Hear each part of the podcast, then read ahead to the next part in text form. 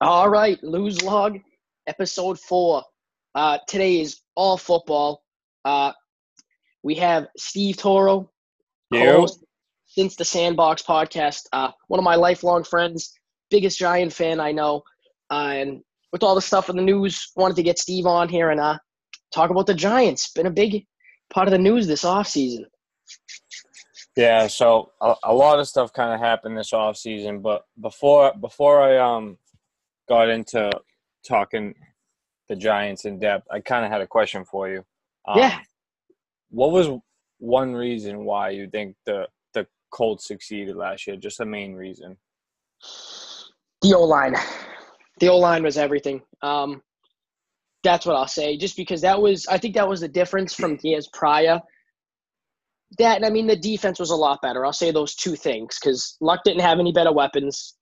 Marlon Mack's not like a a five star recruit, you know what I mean, running back prospect or whatever. You know what I mean? So yeah, definitely O line and defense.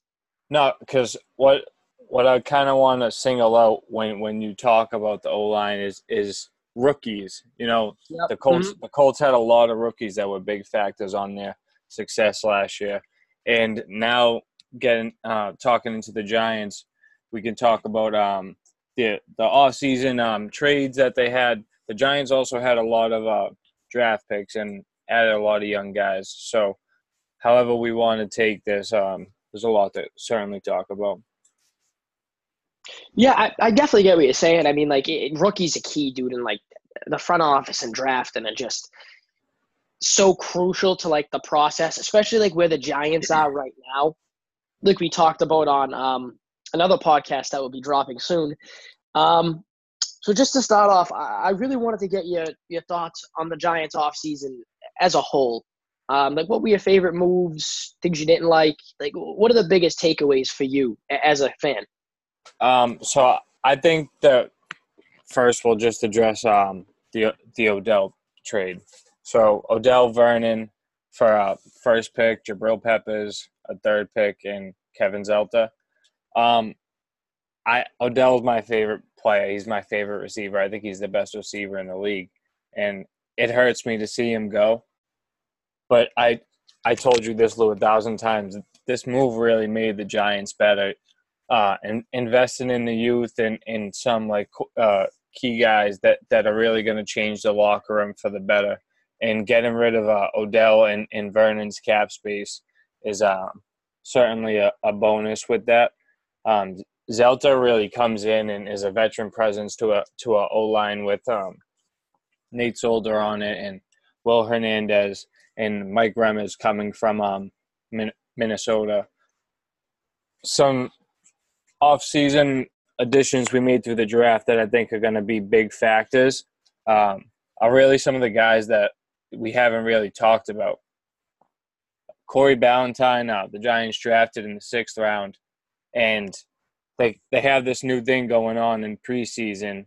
Um, they're doing uh, trophies for like every every turnover that that you get. So kind of just in, individual like superlatives in the locker room to make the guys compete he was a six round pick and he has um, the most trophies out, out of the whole secondary with um, five trophies. So that's more than Janoris Jenkins, more than our first round pick, DeAndre Baker. So they say he's out there, he's balling. So that's something certainly uh, nice to hear. Um, and just another secondary move that we made, um, uh, another late round pick, we added uh, Julian Love. He was uh, drafted as a cornerback, but we're, converting him to safety, and he's making a really smooth transition. So it's uh, exciting. it feels like the uh the Giants are kind of like turning a new leaf almost. You know what I mean? It's like an old regime's out, like a new regime's in, and like they're kind of trying to like restore like the balance like the, the Giants have always had, and and I feel like people forget how well they draft at certain positions. You know what I mean? Like this isn't like a franchise that's been run terribly for years. Like this is a franchise that's been run well for for years. So I, I, I, I like that you pointed out some some key rookies. I like DeAndre Baker a lot. I really wanted him to go to the Colts, but I'll take Rock Ya-Sin. Um, but yeah, no, I, I definitely think the Giants offseason has been good. They they kind of set a tone for a direction. You know what I mean? Absolutely. Like with like the the cap space, uh, grabbing Daniel Jones. Obviously, um, I thought that was high. Like I, I had no problem with him. It's just at six, it was high, but that was their guy. And um, it, we'll continue with Daniel Jones. Uh, he's looked really good in the preseason, um, both games, and it just wasn't that he isn't bad. He looks really, really good. You know what I mean? Like it's not that just like he's like playing a little above what people thought he would, but like I mean, for all the the crap the kid was getting, he, he's kind of shut everyone up so far. And uh, uh, do you feel the same way, or, or is this preseason not affected what you thought of him? So I I'm not going to disagree with with anyone's argument that uh, Daniel Jones was taken early. Um, at at six, there there was a lot of talent on the board, but the Giants had to take him because he thinks that the guy he thinks he's the guy for the future, you know. And Daniel Jones, I like the way he carries himself. He is very Eli-esque, and I, I'm kind of like surprised how how actually similar they are. Um, but he he's impressive. He's he's overcoming a lot of adversity and, and just trying to play ball and get better. And I've heard nothing but good things. Um, and if, if he works out and Eli plays good and they bring out the best in each other, and it's just a healthy locker room, and, and those guys that I pointed out on defense can um, stay healthy and ball with um, James Bettcher, you know, I, I think good things can happen. I, I know um you, you didn't think it was it was that possible, but we talked about a possibility of the Giants going ten and six, and they, would obviously have to be some tough wins on, on the road and, and some developments throughout the season. For sure. But, you know, it it's possible. Uh, guys that also came over this offseason that kind of want to solidify that defense are guys that have experience with um, James Bettcher, and that's Markus Golden and uh, Antoine Bethea. And I know they're old, they've had injuries and and all this, but they they know the scheme. They they have the, the brains to teach it to the young guys, you know. And like I said, with all those young guys that we got, if they can just understand what they're supposed to do in their scheme, and then they can their talent can slowly follow. I think it just I think it's going to make uh, the Giants really a, a, scary team running the ball with Saquon. I agree with you. It will take some some toughness, and we'll see. I mean, they definitely on the right track. Like, there's not many things that I didn't like. Like, I loved the Odell trade. Uh, I know that that kind of isn't like you know what I mean. A lot of Giants fans like favorite thing. Obviously, I mean you lose a guy that caliber. It's just I mean it's it's tough. I mean it's a pill to swallow, especially when he was becoming the face. But um, I just want to ask, like, did, when you saw Daniel Jones like play as well as he did in the preseason, does that make you more hopeful, or or did you kind of just think this who he, this is who he is? If they protect him, he could fit the scheme and he's going to hit the open receiver. Did you think that going in, or is, is the preseason kind of making you a believer of that? Um, so just one other guy that that we really didn't talk about before before I switch uh, fully switch into Daniel Jones is Landon Collins. Landon Collins is greatly going to be missed on um, this Giants defense, and he was just as much of a stud as Odell was. Um, oh, absolutely. That's just quickly. Um, Daniel Jones, yeah, this preseason, I actually have, I got his stats right here 16 for 19, 228 yards, an 84% completion percentage, and two touchdowns. You know, it, I know it's preseason ball, but that that's really sufficient for someone first coming into the league and seeing all that fast pace at once. So I think I think the advantage of the Giants taking Daniel Jones is maybe he was the most like NFL ready because of that David Cutcliffe system, and and all of this isn't so fast, so quick to him because maybe that's what he saw, that's what he played in, and Duke isn't really known for for their like football program, you know, like Duke Duke's a NCAA basketball, you know, those guys oh, are nasty. Cool. Um, but it's it's encouraging to see this rather than seeing performance from maybe some of the other guys. I'm not going to individualize anybody, but I, I don't know what else you would ask for. Three three incomplete passes. I mean, looks good. It's exciting for sure. And I think it's it's it's cool that he is Eli esque because you can kind of see that he doesn't really like pressure doesn't really frazzle the kid. You know what I mean? Like it, it's very apparent, like already, that he doesn't get shaken up easy. He was getting hit all the time at Duke, so you know he's not afraid to take a hit. Um, and like you mentioned earlier, I think him and Eli's personalities in the locker room could be really good. Like they're both nonchalant guys. Like they're not going to be at each other's throats for the position, but they'll have the respect to com- to compete. You know what I mean? It won't be. It'll be very professional. It'll be as professional as a QB competition as there would be in the NFL, and I think that's exactly what the Giants saw in Daniel Jones when they drafted him. It was all the poise, and I think they they like things a certain way, and I think that's like the trend just continued. You know what I mean? Like they like Daniel Jones is a Giants type of quarterback. Like no one can deny that. Yeah, and, and, and exactly what they did. Sorry, and no, something something that I think is is awesome, and and I know it'll never really be a factor with uh, Daniel Jones is.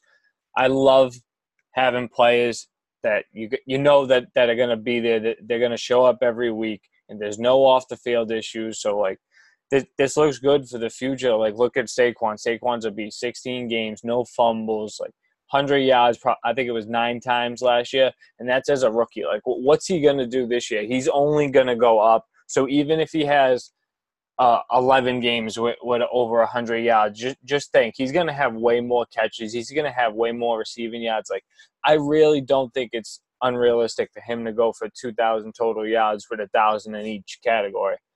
Um, especially the way the Giants are going to uh, shift their offense with no Odell. Uh, guys like Sterling Shepard and Golden Tate uh, are still going to be big, big factors. But I could see them both coming around 11, 1,200 yards if, if the Giants are a competitive football team and catching around five or six touchdowns. Uh, but I'd say the majority of the touchdowns are really going to be um, to Evan Engram and Saquon.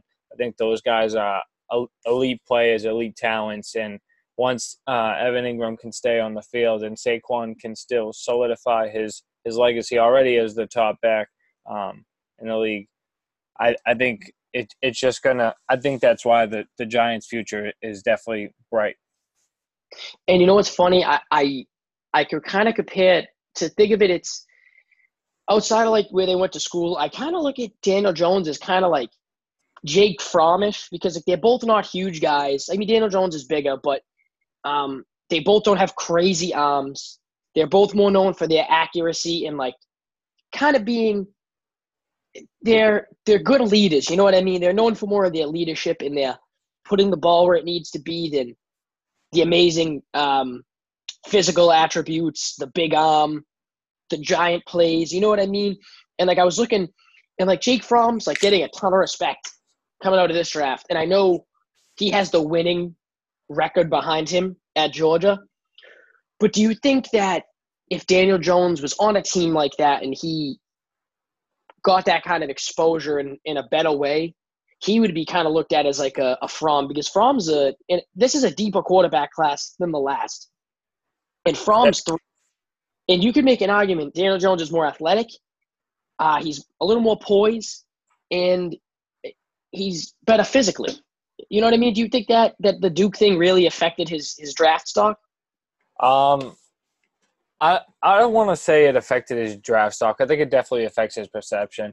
Um, That's a good know, answer. A, a, lot a lot of people a lot of people who don't know the sport really can can say can just read headlines and and just believe those and and think that that's the facts. You know, but uh, unless you actually do like you do your own research, whatever that may be, reading some articles, watching some games, like just let, letting him practice and, and seeing what, what people have to say. Like he's just carried himself really well, and, and, and there's rookies that that don't do that, and I think I think it's just encouraging. And like you said, with with this quarterback draft class coming up, there's so many guys. That, um, the guy from Clemson, um, what's his Trevor Lawrence, if yeah, he comes, Trevor, if he comes out, but that'd Trevor, be cool. Yeah, Trevor Lawrence and Herbert too, right? Herbert, from from and um, Jalen Hurts, the former Alabama quarterback, is now, I believe, at FSU. I want to say. I don't know no. if I'm a hundred. Isn't he at uh, Oklahoma? Yes, he's at Oklahoma. Yes, yes, good call. Yes, he is at Oklahoma now. Um, but yeah, that's that's five guys right there. You know what I mean?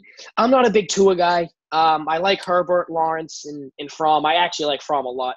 But you, but you get what I'm saying with that though is Jake Fromm's numbers aren't crazy, just like Daniel Jones weren't. Um, both not huge guys, even though, like I said, Daniel Jones is a little bigger and Daniel Jones is faster, um, probably a little stronger, and they both don't have great arms. And I saw Mel Kiper on ESPN talk about how Fromm's either Andy Dalton or Drew Brees. So um, if he's that, right, um, I know he's a little more accurate than Daniel Jones was in college. Like if they're giving him that kind of praise, I, I, I don't know. I feel like he kind of got miss, not misread before the draft, but like you said, the perception of him was like the team sucks. He's running all over the place. Like he's not as accurate. It's like who was he throwing to? Who was the old line? You know what I mean? I feel like a lot of people don't I'm realize. Gonna, yeah, I'm gonna chime in here, and, and um, I, I saw something today that's really gonna um stand out in in this conversation because um you're talking about Duke affecting uh, Daniel Jones, and there was um so someone tweeted it. I, I forget who it was, and it, it showed John Elway, and John Elway did, didn't go to a big school either, and he didn't win have a winning record in college. And look at what John Elway did in the pros. It it had something to do with um the whole Baker Mayfield situation, and I know we'll get into that in a couple of minutes. Um, but I think it said John El- Elway was 15 and 18 in college, so he he technically wasn't a winner going into the pros, and he John Elway won won his fair share and, and cemented his, himself in the Hall of Fame. You know, so we'll see. And there's been plenty of guys that do win, like a, a Tim Tebow, and it's just not them. You know what I mean? So, it, like like like like like to your point, it, it's two sides to that coin. You know what I mean? You could throw out the good in college thing all you want. You know what I mean? Like you could say, oh, like this guy, he was he was all he was all American. Like they almost won the national title, or they did win the national title. You know what I mean? That doesn't yeah, always. There's so many moving factors, especially with football. Like uh, these college football teams, they don't they don't even have a cap. Like they they're running out over hundred guys on the sidelines, and it, it's crazy. But like I don't know. I, I think I think the the college level is is really really um accelerating and, and fast. But but just coming to the pros, it's just a different game. Um, so there's a lot of moving pieces with, with professional football and college football. I don't think they're the same sport, but it isn't. It's not even close to the same sport. Um, because just like the fatigue you get of like being around so many people, like you have teammates that you either love or hate for like 10 years or so in the NFL. Like in college football, like the guy you love on the team could be a senior that you get along great with. You know what I mean? Yeah. Or the guy you hate could be a senior or like a freshman that gets stuck with them. You know what I mean? Like it's it's different. You only have four years. And and like now it's like all Alabama, Clemson, Georgia, Oklahoma. You know what I mean? It's kind of dominated by a few teams. Uh, so yeah, it, it is way different, and I think people don't understand that like it's more on the individual yeah, as like they are as a quarterback.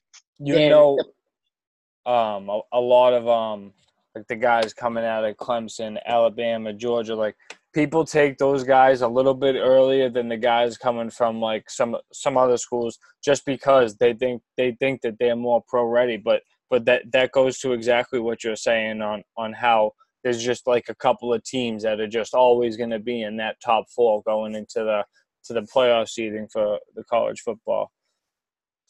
And that's just, I think that's just what evaluators, um, GMs, coaches, that that's a lot of the stuff they look at too. And, but when you find guys that go to schools like Old Dominion and, and Andy Isabella coming out of UMass, like those are just the guys that, that make, make you better, you know? Absolutely. Like, I mean, like, like what it costs on what's called like North Dakota State. Like, yeah, You know what I mean? Like something like that. I think that was it. But like, it's crazy. It's it's a whole um not stereotype, but it's a whole perception thing. And the mainstream media has a big thing to do with it. Like they they downplayed like guys like Daniel Jones and um guys like like uh, Drew Lock, Will Grier. You know what I mean? Like they downplayed guys like that from the jump, obviously. Um, but but to kind of move into something that you mentioned, um, headlines today that uh, Baker Mayfield and OBJ slamming the Giants essentially, uh, and Daniel Jones. Um, what did what did you think of that? Like, what was your first reaction when that like popped up on your uh, on your phone? Um, I I just can't believe that it's still being talked about. Like, it, it hurts. It hurt me a lot. I, I was in Florida at the time when I, when I got the the Odell alert, and I, I was devastated. Like that whole night, I, I, I was just bummed out, and um, it, you just got to get over it. Like the Giants didn't put you out there to die, Odell. we just we just needed to go a different way. Like that. That's just like such a a, a crazy statement, you know. And I understand ba- Baker and Odell are boys and, and they're friends and stuff, but you guys don't even know like if you guys can lose together yet. Like if you guys lose a couple games, like what's going to happen? Baker, you're a winner, and the first time you lose two games this season, you're going to be told about it until you're sick of it. Um, I don't know. I I don't think Dan, I I don't know why Daniel Jones is, is such a target for people. Um, like I said, he he's he's got the numbers in the preseason, and he's just he's not going out there and talking about anything but Giants football. And my favorite part about it all is that there's no noise coming back from the Giants that's like, oh yeah, Odell's got to shut his mouth, or uh, Baker's got to come and win in New York before he can say anything. You know what I mean? Um, so that's just kind of really my take on it. What did you feel about um, Baker saying after that he he called Daniel and like talked to him and and I talked to like Saquon and like like guys that respect Daniel Jones and was like, hey, like they totally misquoted me. Like, are you less not less concerned, but less like, come on now about Baker's comments than Odell's? You know what I mean? Because he doesn't have personal ties to the to the team, so it's not like like Baker shouldn't have to say anything decent about the Giants, but like Odell at this point, it's just like you said, like, come on, bro. Like that was my first reaction. I was like, dude, this, this guy's still butthurt about it. Like yeah. you're in a bad situation. Like you have the best. They gave you the best possible chance to win, arguably. Am I wrong? The Giants, like they, they didn't do him. They didn't send him to Tampa Bay. I mean, not that. I mean, that would be pretty cool situation. I'll take that back. Like they didn't send him to Buffalo. You know what yeah. I mean? Like it wasn't. Yeah. He was relegated to the D leagues. It's like you went to literally the most talked about team, which is in part because of him.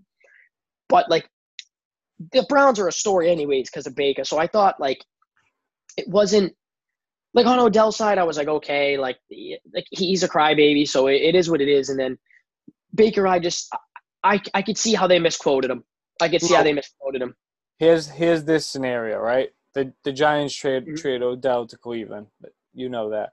Antonio Brown gets traded to the Raiders, right? But before that, Antonio Brown was traded to the Bills, and you don't think he was like, uh, uh, uh, I'm not going to the Bills. Odell has no say to do that. Odell got traded one year on an extension after he just got some some crazy money contract. The Giants just ate his contract, sent him to the Browns, and he, he just got free money. You know what I mean? The Giants had twenty million in dead cap from him this year. It's horrendous.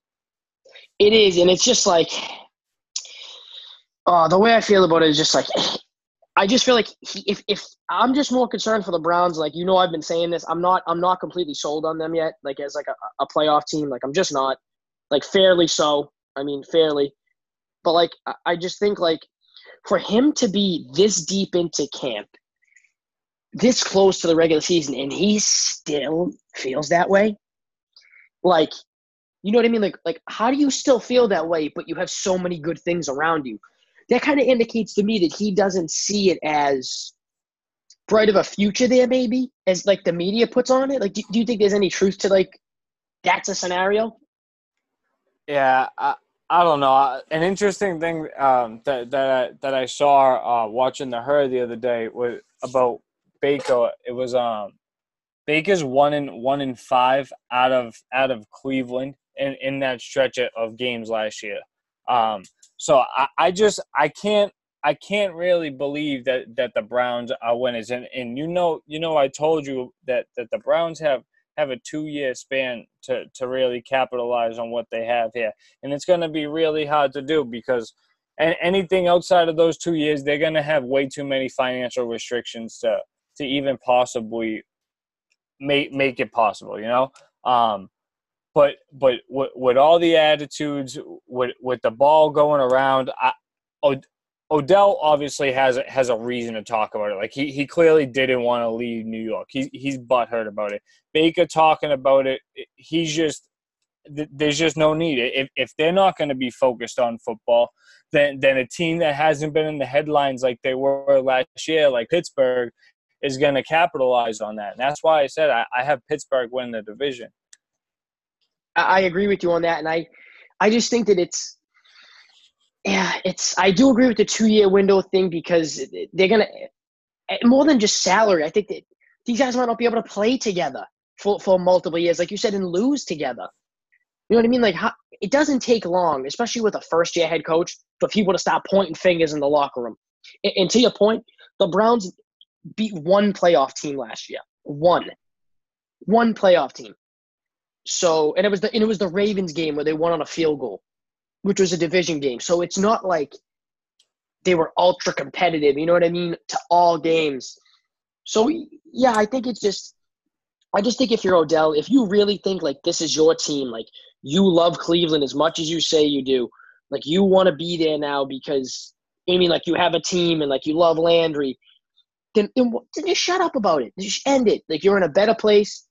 You should be better than them and just want to stick it to them by winning. You know what I mean? It shouldn't have to be shouldn't have to be this I'm oh they did this to me like I'm here now but like I'm okay with it. Like you shouldn't be okay with it. You should be ecstatic because from the outside this situation looks great, which makes me think a little bit he's not as excited about this season as I feel like he should be.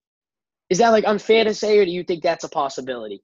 No, I definitely don't think it's unfair to say and and I, I don't know if, if you even saw saw this rumor around the time when the Giants traded him, but but it said Odell mulled retirement a little bit, like just just a little bit, and obviously that would be crazy for a receiver like him. But even if he gave up football, he's gonna be a celebrity no matter where he goes. Like every single time he would step out in, in New York City, there'd be thirty thousand people surrounding him like that. He's just whether he's in, in, in Europe, he, he's in Canada, Mexico, China, wherever he was, everyone knows who he is. He, he's an icon more than a football player. And, and he just he's absorbing that and, and that just got to his head too much and that was that was the worst thing that that could have happened to him with New York and his attitude is the way it is because New York didn't win past 16 I, I did see that thing that he mulled retirement a little bit and that would be absolutely foolish absolutely foolish to be that talented and not want to play because you can't play in New York. I don't even want a vacation in New York. But I mean, I don't have all the money he does, so. But, but, uh, but yeah, no, he is. He's he's reached that status where it's like he doesn't have to play football anymore, though. So I could see that, and he is an icon. He is. He's an international icon for fashion, for his hair. You know what I mean? Like he's he's like what I think T.O. would have been today. You know what I mean? As far Fair as enough. with the social media, like you're gonna tell me T.O.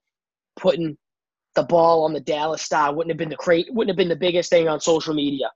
Yeah. Oh my goodness! You know what I mean? Like yeah, like like Odell did the um like the the the dog piss thing when when exactly. they played the the Browns. I think it was at Giant Stadium. You know what I mean? Like like come on. You're 20 what? 23, 24, 25 years old, however old Odell is when it when he yeah. did that. Yeah, he was like 24, 25. Yeah, so I don't know. I I think he does ha- have some maturity issues, but like like I'll always say, I'll always defend Odell because in my eyes, he he's he's a special talent with the ball in his his hands, and the things that he's good at, you can't teach. Those are he's just that's just who he is, and like the same with Julio, but like Julio has like his own thing but that that's just what what separates these guys. But Odell's speed, agility, route running, and and just that specialness w- with the ball in his hands and the ability to make people miss is is what makes him elite. And I just I really hope that that this trade doesn't doesn't affect who he is because I think he really can be a TOS player. Oh, 100%, dude. If he can stay healthy and do what he's done. I mean, he doesn't he have records for like within the first couple seasons or something like that. Like he has yeah. some records either for age or for uh, like receiving yards or receiving touchdowns in like the least amount of games, something like that. He played. He missed four games um, his rookie year, and he came back and played played the, uh, the 12 games, and he had like 1,300 yards or something like that. And that that's when he made the catch against the Cowboys, and everyone who Odell was after that day. Yeah, and it's and it's funny because it's almost like you forget about that stuff, like because of the media stuff. You know what I mean? Like it sucks. Yeah, I'll I'll never forget. Uh, we were in we were in high school, and and I'm I'm sitting on my couch watching the game. And I, I just look up and I'm just like, oh my god, this dude really did that. And that year in the draft, you can ask my cousins. I was watching the drafts at their house. Not not that not that I I didn't like uh, the Odell pick because we definitely needed a receiver too, but Zack Martin was still on the on the board, the god for the Cowboys, and I was hoping that we got him. And after we got Odell, and I saw what he was looking like throughout training camp and the preseason, and then when he first started making his way into the league, I was like, wow, this dude's really about a ball. And that all started right right around the time he made that catch. And just like I said, you know, everyone knew Odell after that day. Yeah, I, I remember him coming to the league. It was pretty cool because I, I remember like it was like, oh, he's out four games, but when he's back, when he's back, like we'll see what he's made of. And then he just made a splash, kind of like Josh Gordon esque when he came onto the scene. It was like, dude, who is this guy doing all this crazy stuff? But like his was obviously more um more impressive because it was like like though you could identify with those moments. You know what I mean? Like there are specific catches where you're like, dude, like there's maybe five human beings on the planet that can do that. Maybe, if that. You know what I'm saying? Yeah. So yeah, it's definitely tough to hear um him say that stuff in the media. Like I got like we we agreed on earlier. It's just not what you want to see from somebody who like just got to a new team and and really should be looking ahead instead of backwards. You know what I mean? Lou, like it's that, not it's not winning franchise football. That's just no, it what isn't. it is. And do you think Freddie Kitchens being a rookie head coach, do you think he doesn't know any better? Yeah, do you think he's allowing them to talk all like do you like do you think if they still oh, this is the Browns, so they would never have the same coach more than two years in a row. But if they did have a solid guy, like if this happened, like like if oh they got Odell after they were a little more on their way to winning, uh, like like in a year or two, if they had gotten Odell and Kitchens proved he was a, good figure there, do you think that this would be different? Like he wouldn't be saying as much in the media, or do you think it's you can't control that guy? Um, I, I don't know. I, I think o- Odell's really t- too big, too big of like I said, an icon to to kind of try and tame him now. I think it's too late. Um, but I, I definitely do think too that that low key, um, Freddie Kitchens could be on the hot seat. Like if, if he doesn't if he doesn't win this year with what this roster is, and and they go six and ten or or even seven and nine, and they don't make the playoffs, that that should that still shouldn't be like satisfactory. You know, like he really should lose his job. Like look at what you have for a ros- uh, roster. Kareem Hunt was a top five running back in in the league before before whatever happened at the end of last year. You know what I mean? And and that along with Nick Chubb and the guys they have on defense, it just it's inexcusable for for anything but. So if all this noise uh, really puts a, a halt to to their immediate success, then then maybe there'll be question marks about John Dorsey, the GM, too, because he was fired from the Chiefs. Yeah, I think that I think that I don't know. I just see. I think they'll give him a little time because I think the way it's worked with like Baker Mayfield is he has the same guy. I think if anything, he wouldn't get fired. I think he would go back to OC. I really think that because I don't think they, because I know that's rare, but I think that they understand that him and Baker kind of have a thing where he makes Baker uh, not better, but he he brings him to that NFL level. You know what I mean? He it's worked. He was calling the play for him last year, and when he took over, um, Baker just got better. So I think that they don't. I think if like say the offense is very good, but the defense is bad, and they kind of struggle late in games because of it. I think they definitely look at keeping him in the organization just for Baker. I agree that that Freddie Kitchens did make Baker better, but if if the Browns go win six or seven games only this year, and like, do you think Freddie Kitchens still made Baker better? It depends how he plays. It depends if it's it, like if we can clearly see like the schemes just aren't fitting and Baker has regressed, like in a way from last year where it was more of they caught fire and they just didn't look back once they clicked. And then, you know what I mean? Like now that they have personalities in the locker room, I, it'll be interesting to see if, if, if it's if it's a losing record, but Baker looks just as good and a little better than last year.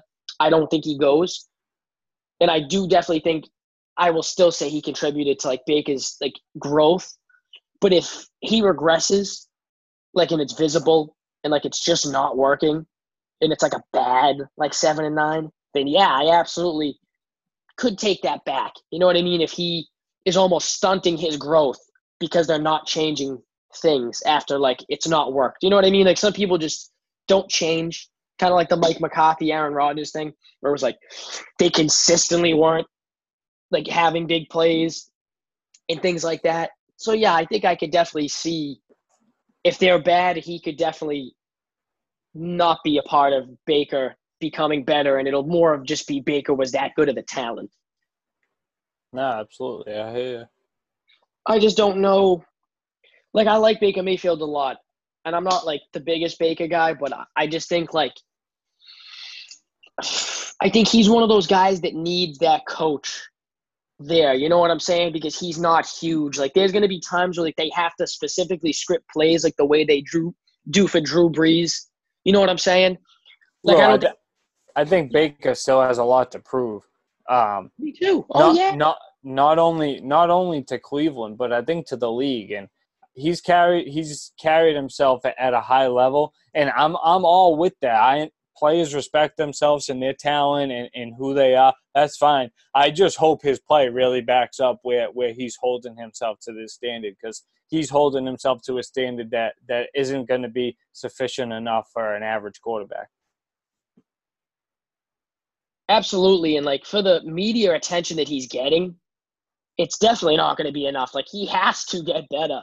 I mean, like, yeah, I definitely think the verdict's still on him because there was some plays where he visibly made some bad throws, and he's not the type of guy like a Mahomes or like a who's another guy like Big Ben who like can make mistakes, but they have the throwing power to like, you know what I mean? Like it's up for it. Like, yeah, like he can't like like if Big Ben makes a bad throw, it's because it just wasn't a good throw. Like like but there are times where he makes a bad read, but he's his arm is so good that it it kind of he made a bad read, but he still got it to the guy. Yeah. I think I saw Baker last year where he was fooled a lot um, on some plays, and I definitely need to see how he does. Like he wasn't great against top ten defenses. I'm pretty sure they lost every game outside of the Ravens against a top ten defense. So, and still they weren't great in that game. I think that was a pretty low scoring game if I'm if I'm wrong thought it was like 24 21 something like that i'm not sure i, don't remember though yeah i don't either but it, I remember it wasn't like he, he diced up. Like, do you remember anybody saying like Baker Mayfield diced up the Ravens? Like, I don't no. remember hearing that. No, no, definitely, definitely not in the division. Uh, trust me, Anthony. Anthony would have never let me forget it if that was the case. The Ravens defense usually has a good defense. They're, they're a well-run organization, and and that that's the tough part about the Browns is is the Ravens are always going to be a consistent team just because the the consistency in the organization and John Harbaugh. Some might not think that that he's he's a great coach and, and he might be a coach in the hot seat, but I, I think that the guys really really rally around him and, and he's he's a guy year in and year out that people will always respect just because uh, his track record. Um, the, the Raven the Ravens are, are a team that's definitely up and coming. They have a lot of uh, young guys on their defense, so that's why that's why if the Browns don't win now, they got to watch out for the Ravens going forward and and Pittsburgh better have a, a backup plan too after Big Ben's done. You see you see guys like Eli and and Tom Brady like you know they're not thinking about retirement as they say in the media, but it's a thought. And Drew Brees and Philip Rivers, those guys that we've all grown up to see and, and, and watch as as Mr. Reliable, you know. Um, so there, there can always be a change at the at the realm, but that's why I think Baker just has to shut up and play ball. And and w- before the season gets here, he definitely just needs to show us that action. And I feel like I'm a big Harbaugh guy too. I love both Harbaughs, but I I just think like with Baker, I feel like people say like the, the media thing and like oh him talking that's gonna be part of it. Do you think that's like if he if he's gonna be good, that ha- like that's going to be part of it, or do you think Yeah. we'll let get to a point where he could be good, but he's not going to be in the media saying those things? Because like he's saying he's not going to change, like the way he acts, and I mean that's all good and well, but you got to back it up, you know? No, I, I, I don't think I don't think it's gonna change, and I honestly think he loves it. You know, like when, when he was when he was winning games in college and stuff like that, he wanted the attention just as much as, as Manziel did, and, and he shined he shined in it. He shined in the big games, and that's that's why no no one really has anything to say. And it's a bigger deal that that the Browns were, were in the position that they were last year because the Browns were uh, can't even get over over three wins on, on a season, and he finally got them past five since since what 2000 and I don't even know when, the last time they they It's like won. since the Peyton Hillis season. yeah, yeah, that's what I mean. And who who coached that? Mike Pettine. Yeah, I think so. I think so. Yeah, like like he he's a coordinator now for, for the Packers, I think. Um, but it just the the the volume and, the, the loudness following following the Browns is like I said, just just because they, they were such a uh, a poor poor franchise before. Yeah, I definitely agree. I definitely agree. And I think if Baker has to, like, I, I, I feel you. He relishes in it, but it's a new age. You know what I mean? We really haven't seen anybody stick their neck, neck out there like a quarterback and talk like this and deal with the blowback.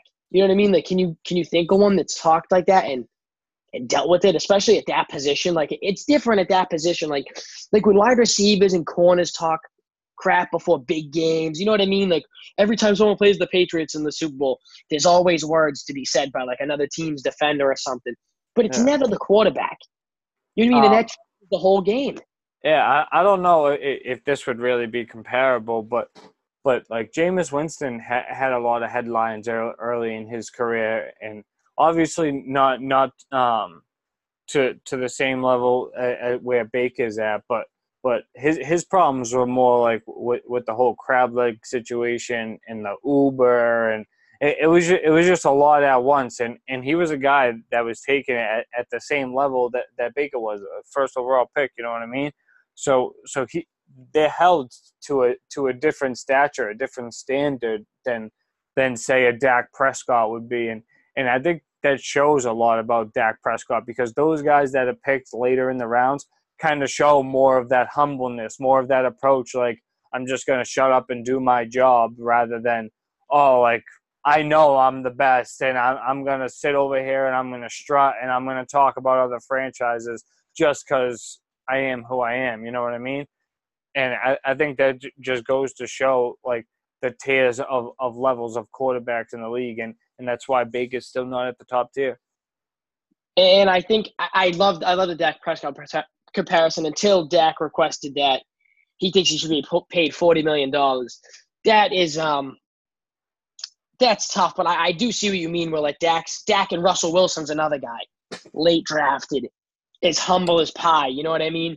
Like Yeah. the, the guy's just just down to earth, and he understands that that's the way you have to lead a team. And I think that now maybe with Baker having so much personality on the team and like so many stars there that maybe he has to kind of be the ringleader of it. You know what I mean? And be the voice. Yeah.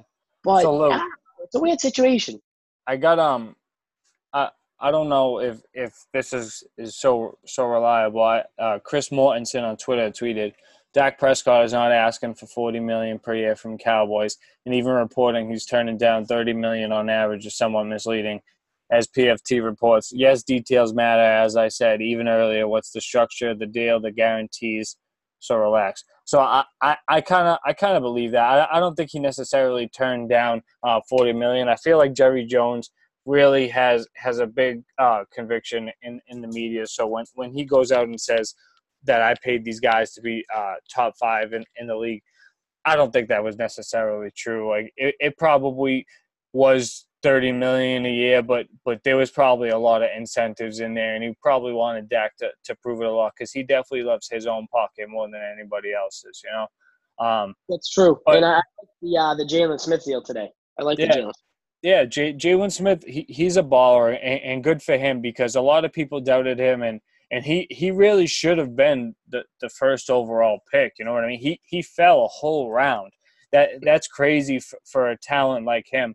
Um, so it, it's interesting to see that deal get done before all of these offensive guys that were in the headlines. You know, Dak, uh, Zeke, and, and Amari, and the the Zeke and, and Jerry Jones um, situation it, is pretty interesting too because it makes you think after guys like Le'Veon j- just sit out a year, like maybe Melvin and Zeke really do just sit out the year and, and, and become free agents or because I, I don't know. I don't, I don't think guys will even play on the tag anymore if they don't want to. And, and that's why I think that the CBA and, and whatever happens with, with um, the, the situation with the union and stuff, um, it is, is definitely interesting because the, remember a couple years ago, the, the basketball lockout, what was it? What year mm-hmm. was that Was, that was more, that was, uh, that was I want to say 2013 because I know uh, Fabs There's No Competition 3 came out the day That's how I remember it. It was like December they came back. Well, like October, yeah. something like that. December, I, I have no idea what day it was, but it was whatever There's No Competition 3 came out. That's it. it no, it, it definitely it definitely was dope. Um, I'm not not good actually. I, I don't know why I said that. Um, yeah. But but you you don't want to see you don't want to see a lockout. You don't want to see um like the the NFL season of all seasons like get get delayed. Like everybody everybody looks forward to preseason and, and week one. Like there, there's so much hype because fo- football is, is played probably the shortest amount of all sports with with what 19 total games in, in the season if you make the Super Bowl. Um, yeah. So so I don't know. I I just hope I hope things uh, go the right way there's also like like player situations that don't help either. Like if if you're not on the last year of your deal and you're sitting out, I I think it, it's just unnecessary. Like you signed the contract. If you weren't going to be okay with it, then then you should have done something but before then. You know.